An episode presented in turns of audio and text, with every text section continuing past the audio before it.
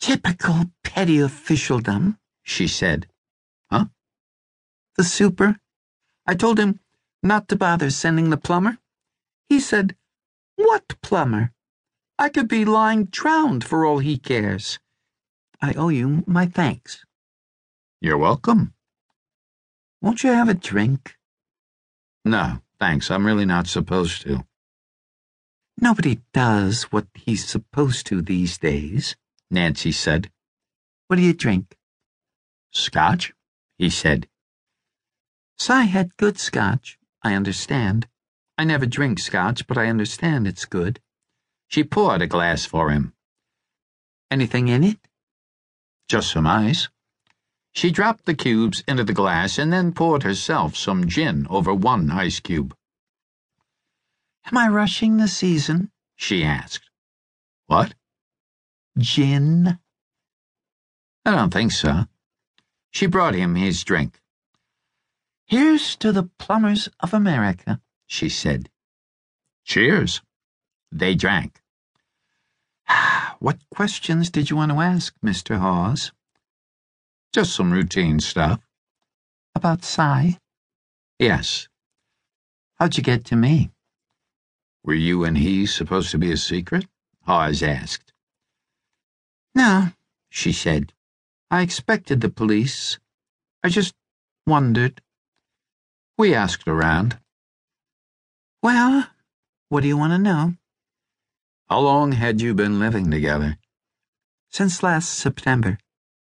What happens now? Nancy shrugged. The rent's paid up for next month.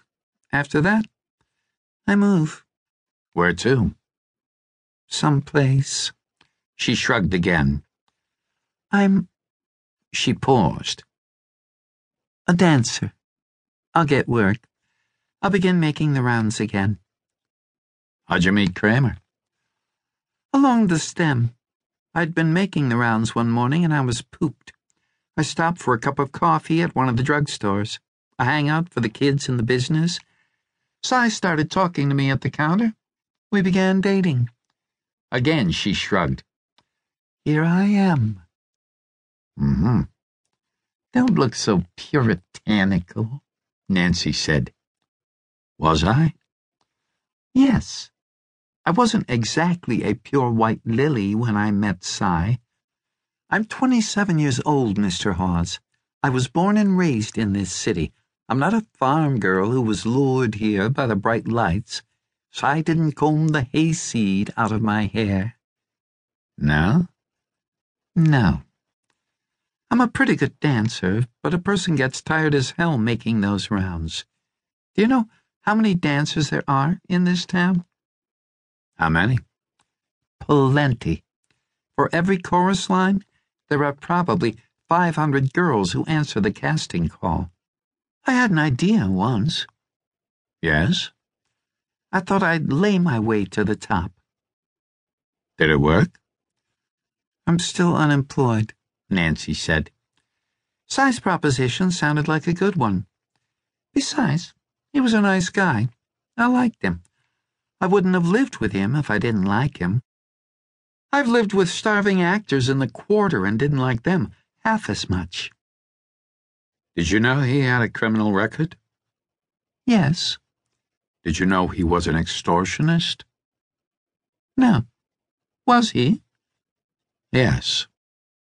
He told me he'd been in jail once because he'd got into a fight over a girl in a bar. How did he explain his income to you?